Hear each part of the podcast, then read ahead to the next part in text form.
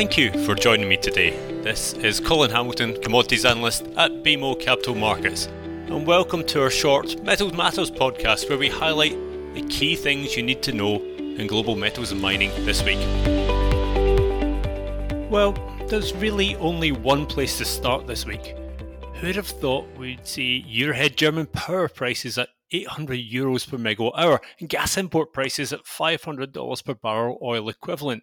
It's crazy. BMO might be asking me to shorten this podcast even more soon to save some money.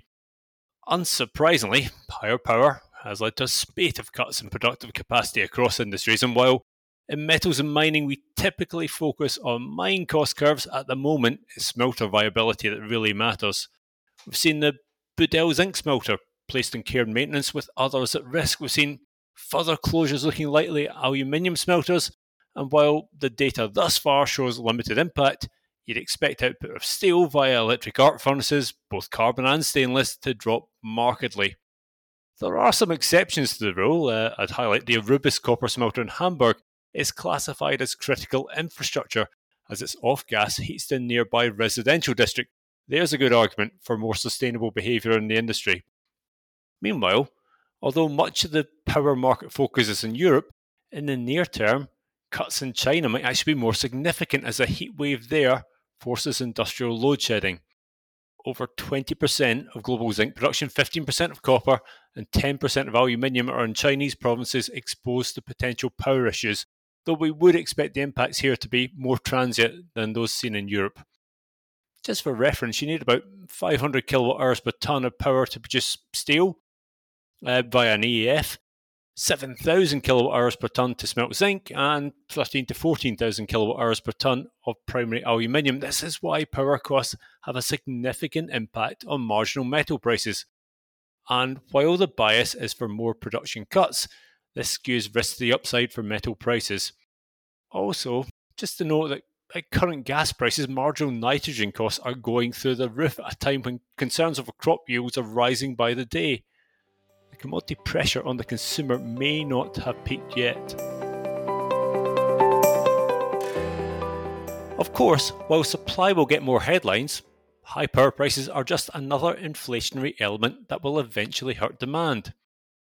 In the short term, however, this might be outweighed by renewed consumer panic, just in the same way as German gas inflows are actually running at record levels given the potential future threat to supply, so metal consumers look to be willing to lean back into purchases at present, hence the record zinc premiums we're seeing in Europe. Partly, of course, this is the potential for closures at existing suppliers as discussed before. Partly it's the thought that higher energy costs will flow through to higher prices. And partly it's logistic fears given the low river levels we're seeing across the world. Remember, purchasing managers are still nervous given all the delivery issues over the past couple of years. Ultimately, higher power prices are just another headwind to underlying demand. We expect global ex China industrial output to be flirting with recession over the coming quarters and model European metals demand down 5 to 10% year on year for the second half of this year. And while the US and Japan are holding up better for now, weaker housing data is pointing to potential future concerns. I'd also highlight that only 58% of the country level PMIs we track are above the expansion mark of 50. That compared to almost 90% we saw in June. And while China's infrastructure side remains relatively robust, the weakness in property related demand continues. And I'm going to quote China's MIIT here. The current industrial economic situation remains complex and severe, and the foundation for stabilization and recovery is still shaky. We must make every effort to consolidate the momentum of economic recovery this does point to the fact that it's hardly an economy in control at the moment. Now, we do see China as a net positive demand delta over the coming months, from current levels at least. But the growing risk there is perhaps the impact of the current heat wave on the ability of retailers to operate, many already being forced to open for half days only.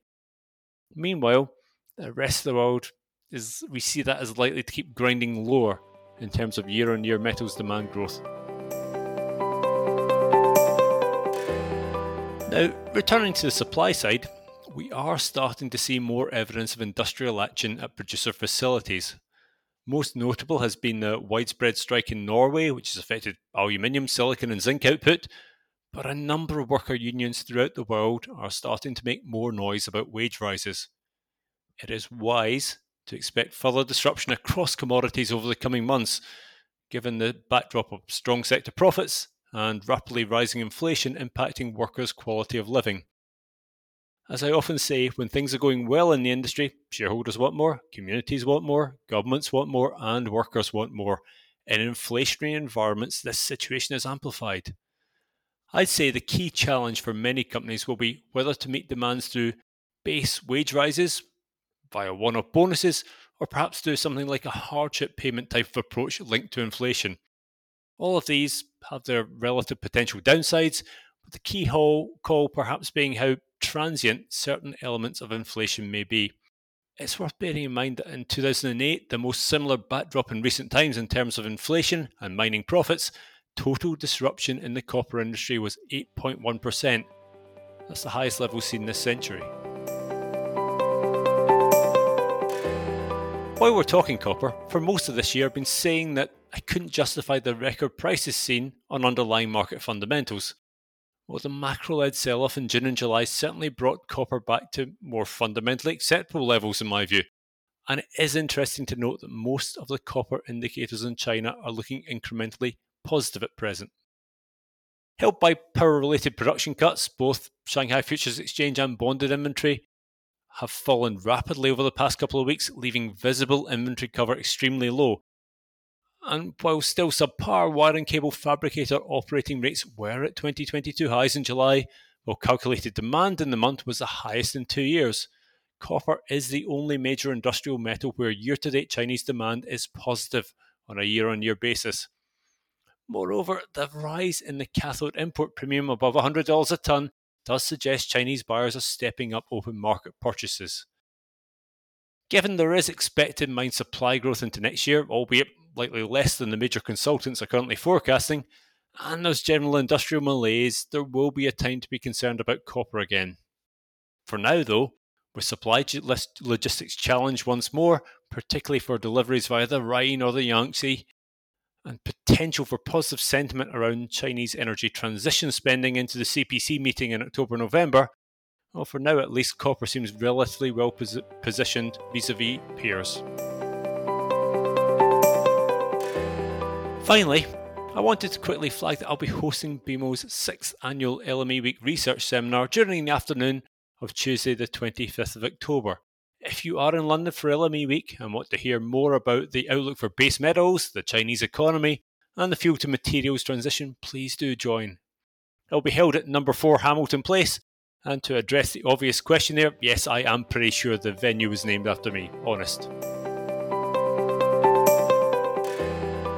Thank you for listening to Metal Matters. If you have any questions or suggestions, just get in touch directly.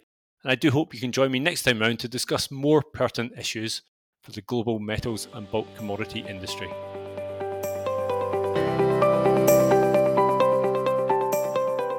That was Metal Matters, presented by BMO Capital Markets Equity Research. You can subscribe to Metal Matters on Apple Podcasts and other podcast providers, or visit our website at researchglobalzero.bmocapitalmarkets.com to listen to more episodes, including our other podcast series, BMO Equity Research in Tune. If you have feedback or suggestions for upcoming podcasts, please do share it with me at colin.hamilton at bmo.com.